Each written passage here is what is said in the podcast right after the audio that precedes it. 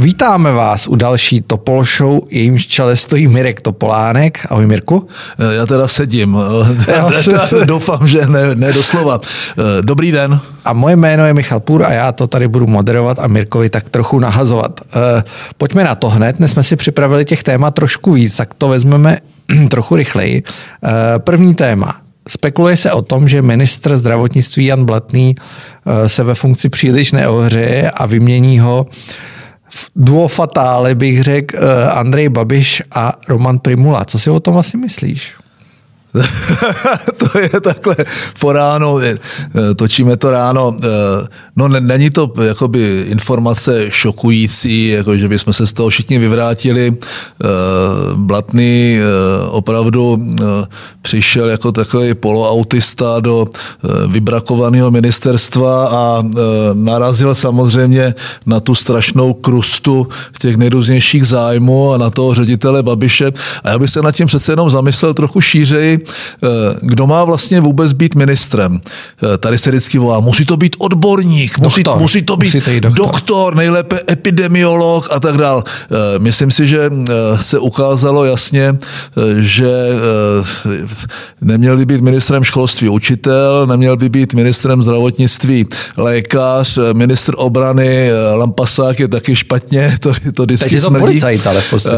No, to, tomu já rozumím, ale já, já jsem vždycky tvrdil, že to má být především politik, že má mít nějaký mandát, takže měl by to být poslanec nebo senátor. Eh, je to obvyklejší, protože eh, musí obhájit všechny ty vládní návrhy nebo ty návrhy eh, rezortní před oběma komorama parlamentu. Musí to vysvětlit lidem. Musí, musí, být, musí umět tu politickou zkratku, musí to být trochu entertainment, musí to být jakoby člověk, který to dokáže prodat. Měl by být trochu manažer, to ministerstvo uřídit tu, tu, tu šílenou ekipu těch úředníků, kteří kteří tam sedí uh, už jakoby téměř dvě generace a, a, a hlídají, si, hlídají si ten svůj post a tu svoji agendu a toho ministra vlastně k detailům nepouštějí. Uh, měl by to být člověk, který tomu trochu rozumí, ale spíš by měl být organizačně schopný a především to musí být politik. Uh, vlastně ti ministři, ať už to byl Adam Vojtěch, anebo, nebo plukovník Primule, natož pan Blatný, nesplňovali ty, ty parametry a, a víceméně uspět nemohli. Blatný přišel, nejdřív eh, vlastně vyhodil nebo se dohodl eh, s chudobou, což byl člověk, který eh, dlouhodobě pracoval jako šéf lékárnický, lékárnický komory, věděl o tom úplně všechno. Je dobře, když na těch postech těch, těch odborných ministrů nebo odborných ředitelů odborů sedí, sedí lidé, kteří tomu rozumí. Ten ministr nemusí znát ten detail. Takže odešel, odešel nejdřív Lubomír Chudoba, kterého jsem docela dobře znal Teď v poslední době odešla Alena Šteflová, dlouhá léta náš zástupce v WHO, eh, dobře odešla z důvodu, který eh, nechci hodnotit, nechala se naočkovat, eh, doví, jak to celé bylo, jak, jak tam vlastně fungovalo to rychle to, ať vám ty vakcíny... A možná bychom se asi divili, kdo všechno se nechal kdo všechno se nechal naočkovat. Co, co je horší, odešel koordinátor očkování Zdeněk Blahuta a myslím, že největší bomba, jak se vyprázdnilo to ministerstvo, to byl odchod eh, Alexi Šeďa, eh, což byl člověk, který tomu jako náměstek pro zdravotní péči. Takže to ministerstvo je vybrakovaný, eh, fakticky nesplnilo žádné zadání, je součástí problému, nikoli součástí řešení a opravdu to vychází z toho, že ten minister to není schopen ty věci prosadit, není schopen to ministerstvo řídit a to, že to nikdo nese dělat a Babiš už zoufale někoho měsíc hledá a není schopen, už s ním nikdo není ochoten dělat, už si nikdo nezadá eh, a že přemýšlí a ty to teda vyvrátil a že to prostě není pravda. Eh, Havlíček to vzít už nechtěl, no, takže by to vzal Andrej sám a, a že by byl eh, Primule, kterého tlačí a ten že byl hrát. Vý, výkonným ministrem, což je výkonným, funkce, která podle mě jako ne, nikdy neexistovala. opravdu, to je, to je, Executive to je minister. velká inovace, velká inovace. E, nicméně Primula, který je tlačený hradem, a to vlastně nevím, co to hra znamená, jestli je to Zeman, nebo jsou to lidi kolem něho, že tady prosazuje eh, očkování ruskou vakcínou Sputnik, eh, že jsou, že jsou za ním nejrůznější obchody, nebo se o nich aspoň spekuluje, tak to jenom dokresluje celou tu věc. A, a co je nejhorší, eh, těm lidem už nikdo nevěří, Lidi se podle toho i chovají. Ta rezistence proti jakýmkoliv opatření, já ani nevím, který je stupeň PES. Já se chovám pořád Pětka stejně. a ještě bude No, už, je, už je dlouho pět. Asi, asi do léta. Takhle, ona je pětka, ale myslím si, že už zhruba tři týdny jsme ve čtyřce tak ten a pes, ten pes ten se ukázal jako, jako trasování a chytrá karanténa, že jsou to bezvadné projekty, eh, dá se, na ně, dá se na ně spousta peněz a nakonec eh, je to o té důvěře lidí a je to o tom, že věří tomu státu a věří těm jeho představitelům, eh, že pokud náhodou něco podělají, tak se za to omluví a jde se dát a ta pandemie nebo epidemie není jednoduchá, jednoduchá záležitost, vyžaduje obrovskou koordinaci na té vládní úrovni a ta prostě neexistuje. Takže pro mě další výměna ministra očekávatelná eh, je, je jenom takový kolorit té fatální neschopnosti administrativy, ať už na úrovni toho managementu nebo toho úřednického aparátu, zvládnout jakoukoliv situaci. Nemáme jehly, jo, nemáme vakcíny, neměli jsme roušky. Eh, dnes, dneska eh, pořád jako nejsou ochotni uznat tu chybu, že jak v rámci těch opatření dát těm, dát těm podnikatelům, kterým zakázali podnikat 80% loňských tržeb, eh, dát plnou nemocenskou lidem, eh, kteří jsou povinně v karanténě, abychom vůbec mohli trasovat. Teď jsem četl někde, že, že ten koeficient eh, vytrasovaných lidí je 0,79, bývalo to loni 11, to znamená, každý udal 11 kontaktů. Dnes, představa, že dneska v práci já někoho napráskám, že jsem si měl kontakt a, a on jde, on jde povinně na nemocenskou za 60% při třeba vyšším platu. U těch lidí s vyšším platem to možná není tak citelné, když taky asi. E, to znamená 0,79 je dost málo. E, takže já tě neudám. neudám Necelý tě, člověk. Michale, no. Necelý člověk. E, pojďme na druhý téma, což je velký nástup Roberta Šlachty my jsme se o tom spolu bavili těsně před natáčením. Mě vlastně vůbec nenapadlo, že ty si vlastně přived Roberta Šlachtu do, no, ne, ne, ne, do, to, do funkce. To, to, to, to tak není. Mě ho, mě ho Ivan Langer eh, přišel do Strakovky, do mé kanceláře představit. Mně se, mně se už tehdy eh, úplně nelíbil, ale eh, těm ministrům musíš věřit. Eh, já jsem si, eh, což byla moje velká chyba, nikdy ty lidi eh, nějak hloubkově neprověřoval. Za ním šel sice trochu stín jeho brněnského působení v té protidrogové, protidrogové sféře. Nicméně byl takto takový zapálený, na můj vkus příliš aktivistický příslušník, který převzal ten útvar, který se vlastně polorozpadl po odchodu Kuby Kubiceho, docela důležitý pro boj eh, s, s organizovaným zločinem, eh, do kterého patří i eh, vážná korupce. Mě úplně fascinuje tenhle člověk, který spolupůsobil s Ištvánem a s Bradáčovou na proti, u protivládního puče, což nic jiného nebylo. Přes, vzpomeňme si, jak, jak ty, ty, ty stovky těch příslušníků s těmi, 400. s těmi jo, 400 rok, kdy, kdy je v noci ty lidi, kteří nebyli nějak nebezpeční, neměli doma zbraň, nebyli součástí žádné mafie, jak je odvádějí v těch medvědech, zničili spoustu osudů a on dodnes jako říká, že to bylo v pořádku. A tenhle člověk se rozhodl do politiky. Mě to trochu připomíná, já mám doma e, skvělou knihu, je moc tlustá, takže je to asi jako FL věk od, od Jiráska, e, je od Gonzalo Viala, e, velmi známého čilského historika, jmenuje se Pinochet, příběh diktátora, kdy Pinochet byl taky takový loser v tom generálním štábu. E, nebyla to nejostřejší uška tuška v penále a e, vlastně na něho to místo zbylo a pak už ho nikdo neuhlídal. Já mám z těch lidí strach e, právě proto, že oni toho spoustu ví, šlachta má určitě připravené fajly, jako je má Andrej Babiš, eh, téměř na každého. Eh, ti lidé, ať už jsou to lidé z Tak možná, možná ty fajly Andrej Babiše dělal i Robert Šlachta, ne? No tak Babiš si přece vybudoval tu bezpečnostní divizi Agrofertu z lidí, kteří byli vyhozeni z podobných útvarů, ať už z Bisky nebo z Uziny, a nebo z těchto speciálních protikorupčních útvarů, zhromaždili kolem sebe a ti lidi vlastně dramatickým způsobem informovali informačně nabití, ovlivnili, ovlivnili i tu politickou scénu. Oni umí, oni umí špionáž, kontrašpionáž, různý kompra, umí s tím pracovat.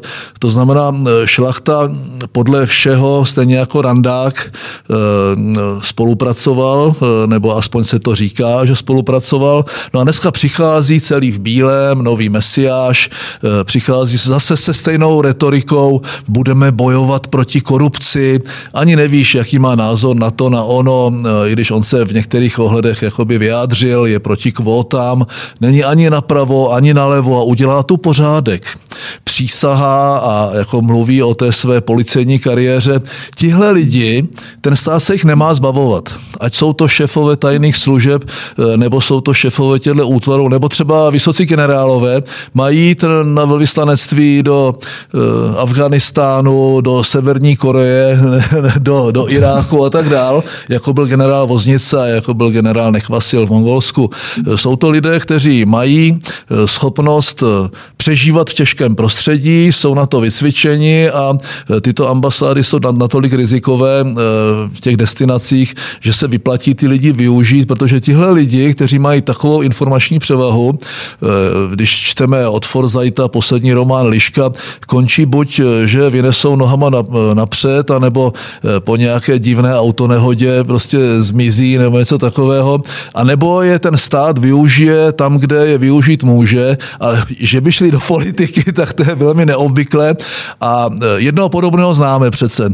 Agenta KGB e, ve východním tak Německu. úplně bojím, Vladimíra Vladimiroviče jo, Putina. Jestliže tyhle lidé e, se dostanou do vedení státu, což teda si doufám, že u toho šlachty úplně nehrozí, tak samozřejmě pracují s tím, co mají naučeno. Máme jednoho doma, máme agenta, eh, spolupracovníka STB Andreje Babiše.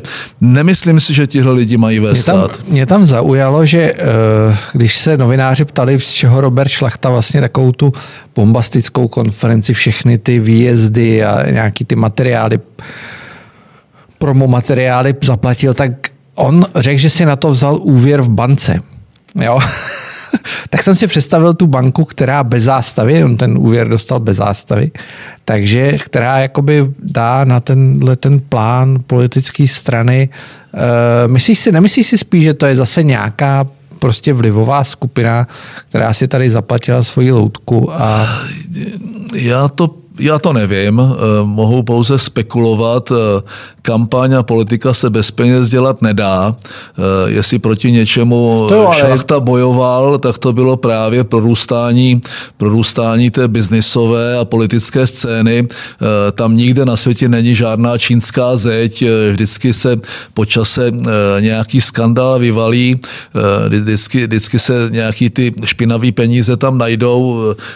Nikdo ještě nevymyslel, jakým způsobem vlastně tu politiku od tohoto očistit, eh, protože to, eh, ten, ten klientelismus znamená, že když ti dám nějaký prachy, tak chci, aby si mi sloužil nebo aspoň, aspoň mě poslouchal a, nebo naslouchal tomu, co já chci a to, to tady prostě je. Myslím si, že to je problém, který trvá tisíce let, minimálně v té, v té známé historii. Šlachtové to nenapraví, napraví to nějaká pravidla, eh, napraví to eh, preventivní pravidla, ale eh, tito mesiášové, kteří přicházejí, vždycky se urodí a jestli se jmenují Minář, anebo se jmenují Šlachta, anebo se jmenovali Babiš, kterému ti Šlachtové a Janečkové a, a, a destrukce státu a, a transparentní internacionála a, a všichni ti lidi, Randákové, vlastně pomáhali k moci jak říkali, to je ten správný, který bude bojovat s tou korupcí, eh, tak to si myslím, že není dobrá cesta. Já přeji Robertovi Šlachtovi, aby, eh, aby prostě, já vím, že Zetor už asi traktory nevyrábí, ale eh, aby našel, našel klid a aby našel nějakou práci, která ho bude naplňovat, ale v jeho případě to politika nepochybně není. Pojďme na další téma, což je nelegální party, se kterými se roztrhl pytel. Tentokrát šlo o nelegální, nelegální party význačných postav teď nevím, jestli severočeského podsvětí nebo politiky, můžete si vybrat. Eh, byl tam i Milan Hnilička, šéf sportovní agentury, který se vzdal poslaneckého mandátu. Já mířím nicméně jinam.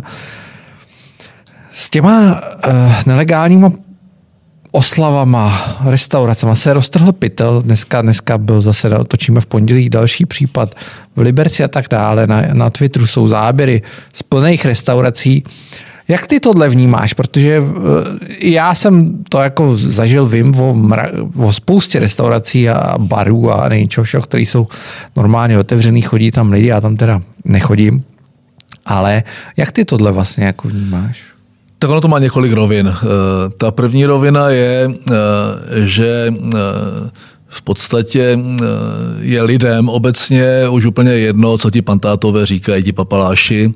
A jestli je pes v pětce nebo ve dvojce, eh, tak už eh, jsou unavení z, toho, jak to vlastně nefunguje, jakým způsobem ten stát dělá opatření, kterým už nerozumí nikdo, proč nejsou děti ve školách, proč musí být zavřené trhy a přitom jsou otevřené supermarkety.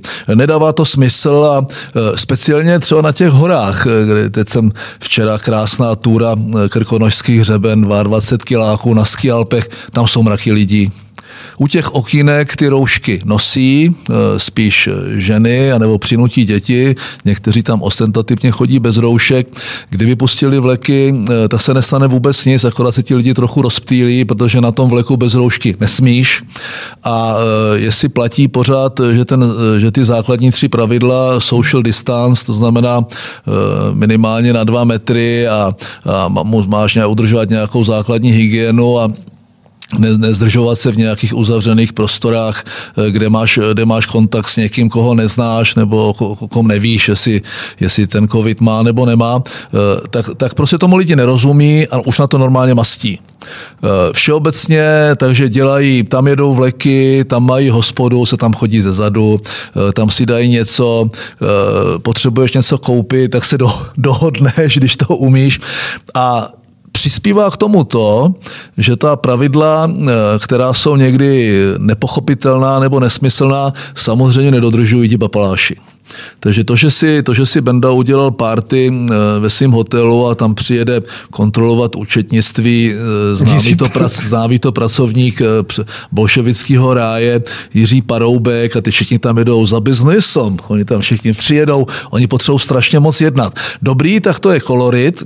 To, že to, že to některé stálo posty a některé zdraví, nevím, v jakém stavu je, v jakém stavu je policista Husa, Husák, protože asi ho to docela vzalo. Eh, člověk přichází o kariéru. Nicméně je to jenom obraz toho, Češi vždycky dokážou flexibilně najít eh, nějakou výhybku, jak se vyhnout těm nařízením, ať už to bylo za okupace, anebo za bolševika, anebo je to teď. Já jsem, já jsem u, těch, slyš... u těch papalášů prostě eh, je ten dopad daleko větší, takže Teď můžeme jakoby probírat jednotlivé ty lidi. Mě zaujala trochu kauza Hnělička, Eh, jasně vzdal se poslaneckého mandátu půl roku před volbami, eh, zůstala mu agentura, která rozděluje 7 miliard, všechny ty svazy ho podpořili, je to nastavené, ty toky už jsou nastavené, už jsou na ty peníze, které někdy nedostávali docela natěšení. A najednou by ten člověk, s kterým to všechno dohodli, odešel, udělal dobrý krok,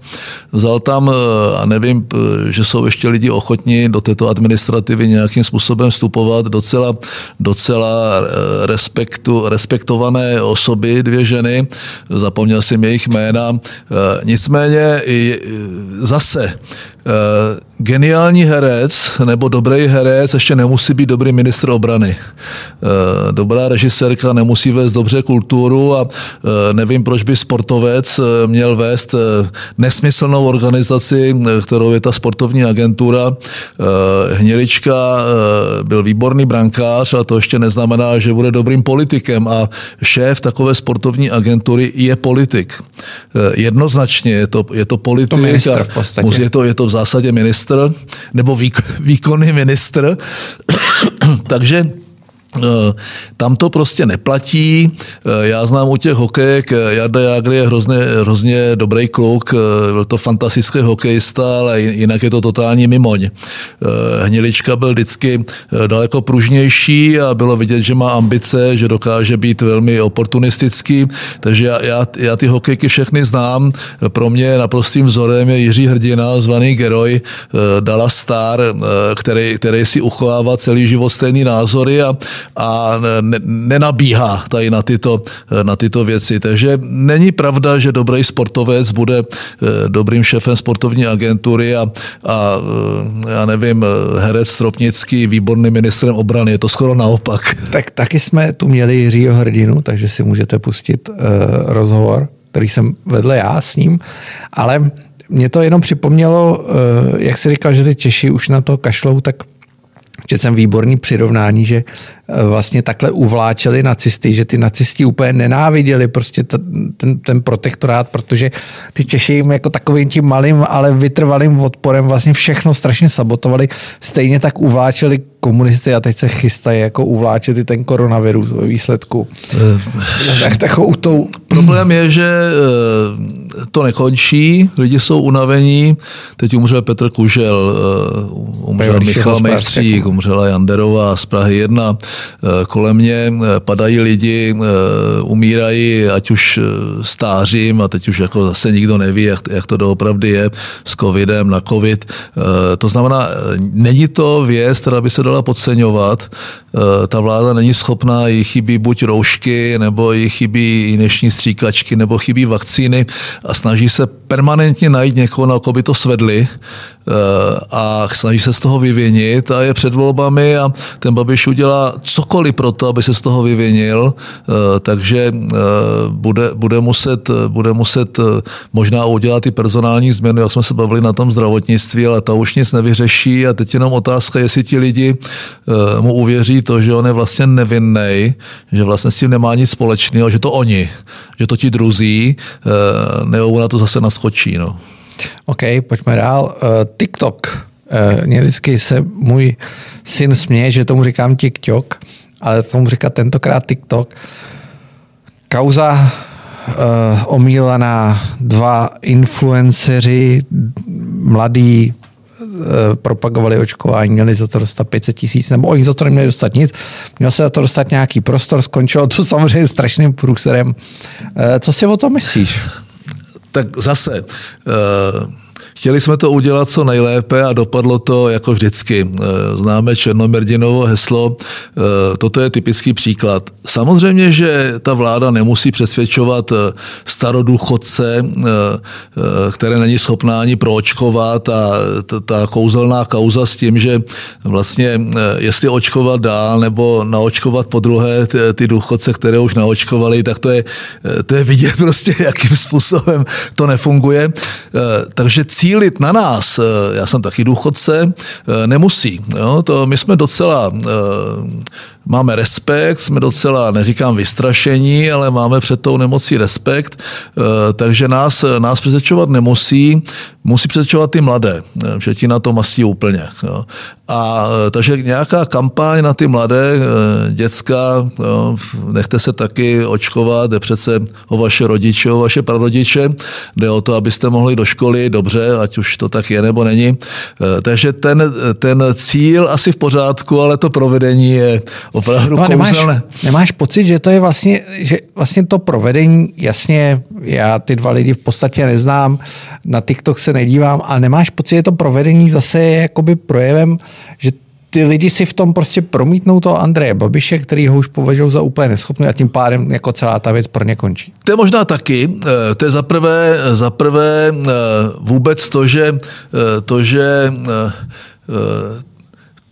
je to spojeno s touhletou administrativou, ale i to provedení, kdy to první video je prostě z toho úřadu vlády a toto je toto je ten lustr a tady jsou okna velkého ředitele, Babiše, tady, tady a tak dál, no tak to je, to je natolik bizarní, že to, že to je eh, předmětem eh, posměchu a nejrůznějších prostě karikatur a tak dál, eh, to si ta, to si ta vláda a ten Babiš zaslouží. Trochu se z toho vytrácí to, že opravdu potřebujeme a potřebuje to celá ta společnost, aby to vzali i ti mladí vážně, který se to moc nedotýká. Většinou až na výjimky mají ten průběh lehčí a měli by, a ta, ta, ta, ta generační bariéra a to, co vzniká, ten gap, ta obrovská propast mezi těmi starými OK boomer, jo, mezi těmi konzervativnějšími případně a těmi staršími, kteří jsou fakt ohroženi a mezi těmi mladými, kteří to, to šuma fouk a kteří to nějak projdou a žijou jak předtím a, a bez tak, jako se pro ně nic zvláštního nezměnilo, tak ta se zvětšuje, ten koronavirus k tomu přispěl, to není prapůvodní příčina, nicméně jenom to posílilo tu, tu místo, aby se tady zvyšovala mezigenerační solidarita, tak vzniká ta propast, která je vidět i v těch volebních výsledcích, která je vidět v tom, jak se, jak se ta společnost stratifikuje a jak se rozděluje eh, na tom generačním principu. Takže eh, jako úmysl dobrý, provede, provedení vlastně neuvěřitelný. Nevím, jaký to bude mít další průběh. Eh, no, videa jsou hotový, peníze se vzdali. TikTok, no tak ty, to byly peníze na promo. Že? Dneska, na promo, takže... dneska vlastně Facebook je drahý a Instagram asi taky není zadarmo, a, a, takže to promo asi je v pořádku, ale to musí vymýšlet někdo se švábem na mozku, protože eh, ta, to provedení bylo šílený. Tak a je tady tvůj oblíbenec Miloš Zeman a jeho, jeho kritická slova na, na adresu v podstatě vůdce opozice nebo proti korupčního aktivisty Alexe Navalného, který se vrátil do Ruska, byl začen a je spousta lidí v ulicích i v minus 50. Uh, eh, myslíš si, že jsme... S... Takhle, proč to Miloš Zeman dělá? První otázka. Myslíš si, druhá otázka, že jsme svědky něčeho, co by jako mělo tu situaci v Rusku změnit? Tak já se domnívám, že eh, když si vezeme zpětně, abych to vzal zase přece jenom trochu v kontextu, eh, situaci obsazení Krymu, anexe Krymu, eh, válka na východní Ukrajině, na Donbase, vezmeme si události po zmanipulovaných prezidentských volbách v Bělorusku a dlouhotrvající protesty a vezmeme si situaci v Rusku, kde jak sociální situace tak těch lidí, tak samozřejmě zrůstající nespokojenost s tím putinovským carským režimem eh, tak trochu přestala tu Evropu zajímat. Oni sem tam jako vyhlásí nějakou sankci, udělají nějakou akci, ale v zásadě eh, tím, jak to trvá dlouho a ti lidi docela vytrvalé protestují a nějaký, má to nějaký průběh, tak ta eh, Evropská unie zaprvé s tím carským Ruskem kolaboruje a za druhé má, s nima, má tam spoustu biznisových zájmů a tak trochu trochu, eh, i když jsem tam udělal nějakou akci, teď byla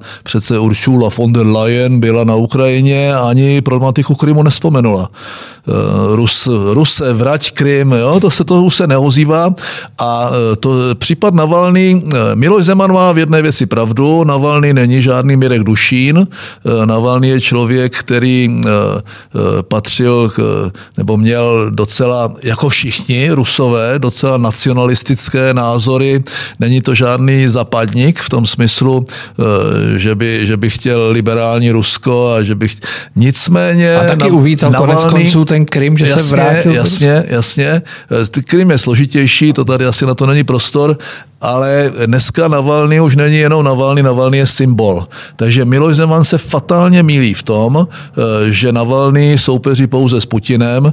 Navalny Putina nemá šanci porazit, i ta jeho podpora, kdyby třeba kandidovala proti němu, kdyby mu to vůbec umožnili a celé to přežil, eh, může dosáhnout třeba 30%. Což mně připadá, že je fantastické, ale Putina neporazí. Takže eh, dneska ty demonstrace jsou sice na podporu Navalného, ale ta společnost je velmi různorodá a zásadě protestuje proti eh, způsobu života v Rusku, proti, proti tomu Kremlu, proti, proti té totálně zglajšajtované společnosti založené na, na, na tom korporatistickém relativistickém státu. A mě na tom, proč to Miloš Zeman dělá, eh, já bych se chtěl dožít toho, eh, že eh, Miloš Zeman připustí veřejně, že už jako um, úplně, úplně jako není v pořádku a že přestane podporovat tento ruský fašistický stát. Uh, Rusové mají největší nadávka je pro ně fašist, pro ně všichni, kdo s nima nesouhlasí, jsou fašisty, oni nevidí rozdíl mezi tím italským fašismem a německým nacismem. Jsou to velcí nacionalisté, nacionalisté jako všechny velké národy a má to prvky toho fašistického státu, takže to, že by Miloš Zeman řekl, že protestuje proti ruskému putinovskému fašismu, eh, tak to bych řekl, tak to je jako to, má pravdu, to, to bych řekl, tak ano, já ti Miloši odpustím, eh, kde co, ale to neřekne. On vlastně brání, brání a nevím proč, jo, brání to, co dneska ten ruský režim představuje, eh, o Bělorusku už ani nemluví a eh, prostě je to docela smutný příběh. Takže Navalný pro mě už je jenom dneska symbol, porazit toho Putina asi nemůže, ale to, že v minus 40 ve Vladivostoku eh, a oni pořád se teď spekuluje poslední demonstrace 3,5 tisíce zadržených. To Pět, jsou... Včera jsem koukal v noci, bylo už přes pět tisíc. Přes pět tisíc a to je už dost. je další vlna a to je dost. Eh, takže ta, ta podpora, eh, Putin se bude muset hodně snažit, aby ty volby zmanipuloval, což dneska tím, že je zakázaný, jsou zakázaný média, jsou zakázaný, je zakázaný zhromažďování, je zakázaný skoro všechno. Eh, a on ten vlastně ten manšaft tam dobře, dobře jakoby skopává do krabičky, tak ta podpora jeho asi klesá ta nevole a je zajímavý, že to je právě na tom eh, v těch azijských částech eh, na východě, eh, téměř v Japonsku, že tam, že tam jsou ochotně ti lidi v takovém mrazu jít a protestovat. To znamená, znamená to obrovské, nebo ukazuje to na obrovské rozpory v té společnosti, ztrátu jakoby kredibility toho putinovského režimu a to neznamená, že, že to nevyhraje a ta Evropa se na to bude dívat a bude říkat, ty, ty, ty, to byste jako neměli. Takže Miloš Zeman se zapojuje do nějakého proudu, eh, kterému ani nechci rozumět a eh, podpora toho, toho eh, putinovského režimu je pro mě naprosto nepochopitelná. Kdyby mlčel, udělal by lépe. Pojď poslední téma pojďme rychle na Wall Street. Určitě vrahové si, z Wall Streetu. Vrahové, vrahové z Wall Streetu teďka mě, jsou hodně vyděšení, protože určitě si všimnul na sociálních sítích, zejména na sociální síti Reddit, eh, se spousta lidí domluvila, vstoupila na burzu a dokázali akcie některých firm, zejména společnosti GameStop, což byla společnost v podstatě odsouzená k zániku, eh, dokázali vyhnat tu cenu akcí tak vysoko, že v podstatě způsobili obrovské ztráty těm velkým, obrovským investorům, těm hedžovým fondům, hlavně, který sázeli na to, že tyhle společnosti se budou propadat a ty jejich kurzy budou uh, klesat. Ve chvíli, kdy opravdu dokázali zahybat celým tím trhem, tak samozřejmě nastoupila klasika, skrz ty aplikace, skrz které to nakupovali, tak jim zašly ty obchody stopovat a v podstatě připravili o peníze. Mluví se o tom, jako že to je nový uh, hnutí Occupy Wall Street. Jak, jak ty vnímáš tady tu jako lidovou spouru už i na trzích? Spoura malých, bezmocných a naštvaných, eh, což je vidět, eh, to se promítá do té politiky, eh, taky díky tomu vyhrál Trump poslední volby, protože ti lidi už opravdu s tím establishmentem, do kterého řadím i ten Wall Street, jo, tak, byli, tak byli natolik naštvaní, že jsou to hodně protestní hlasy. A to, že někdo si dá práci a nabourá ten zavedený systém medvěd bík a ty, ty společnosti shortovali a vlastně exitovali, exitovali z těch, z těch, z těch firm a e, ty hedge fondy e, e, přece byly součástí problému i v té krizi 2009-2010, případně dál, kdy strašně moc ztratili a nevypadá to, že by je to nějak postihlo. Jak ty banky, tak ty, tak ty velké finanční společnosti na tom vydělali a ta společ, tu společnost to ještě více rozdělilo. Takže to, že ten protest znamenal dokonce zcela účinný, účinný dopad na ty hedge fondy je výborný výborné, ale má to svoje rizika, eh, protože nikdy nevíš, kam se hněv těch malých, eh, naštvaných, eh, bezmocných, jakým směrem se obrátí. A v tomto smyslu mně připadá docela, docela půvabné, že proti ještě odbočím, to je problém s Bitcoinem. Jo? Prostě e, najednou někdo chce svoji nezávislou měnu, protože, protože vidí, jak je, jakým způsobem je dneska jsou ty hlavní měny, což je třeba dolar, euro a yuan, jakým způsobem jsou manipulované, jakým způsobem na tom vydělávají ty skupiny neskutečné peníze. A vlastně začínají ten svět globál, globálně ovládat. Vlastně ten konflikt geopolitický je založen i, i na tomto. Takže mně připadá půvabné, když se vrátím, že proti tomu protestuje jak marxistka, ultraliberálka eh, Anastázia eh, Ocasio-Cortez, někdy si to prostředí nemůžu vzpomenout, a na druhé straně ultrakonzervativec Ted Cruz z republikánu. Eh, nabourání z toho stávajícího systému, nabourání toho, že bohatí bohatnou a, a, a ti chudí se na to koukají. Takže já nejsem žádný socialista. Mě, Jsi mě, tady za Teda Cruze trošku. Já jsem, já jsem tady trochu na teda kruze, ale eh, v, tom, v tomto smyslu jako politicky, ale eh, v zásadě ta spoura těch bezmocných je docela nebezpečný fenomén, který může znamenat, a je to vidět eh, žlutý vesty ve Francii, je to vidět na těch protestních hnutích, že se začínají lidé bouřit proti establishmentu a nic dobrého to přinést nemůže, ale to, že se podařilo ožebračit hedge fondy, je bezvadná zpráva, to mě těší. tak, děkuji ti za účast čas. Děkujeme všem, že jste nás vydrželi poslouchat. A tady mě náš Ondra teďka buzeruje, že jsem hejbal s mikrofonem, tak se omlouvám za horší zvuk na konci, ale uh, pište nám na topolshow.info.cz píšete, uh, my vám určitě rádi odepíšeme a zůstaňte s námi a příští úterý jsme zpět. Tak se mějte hezky a lepší týden jak ten minulý. Ahoj.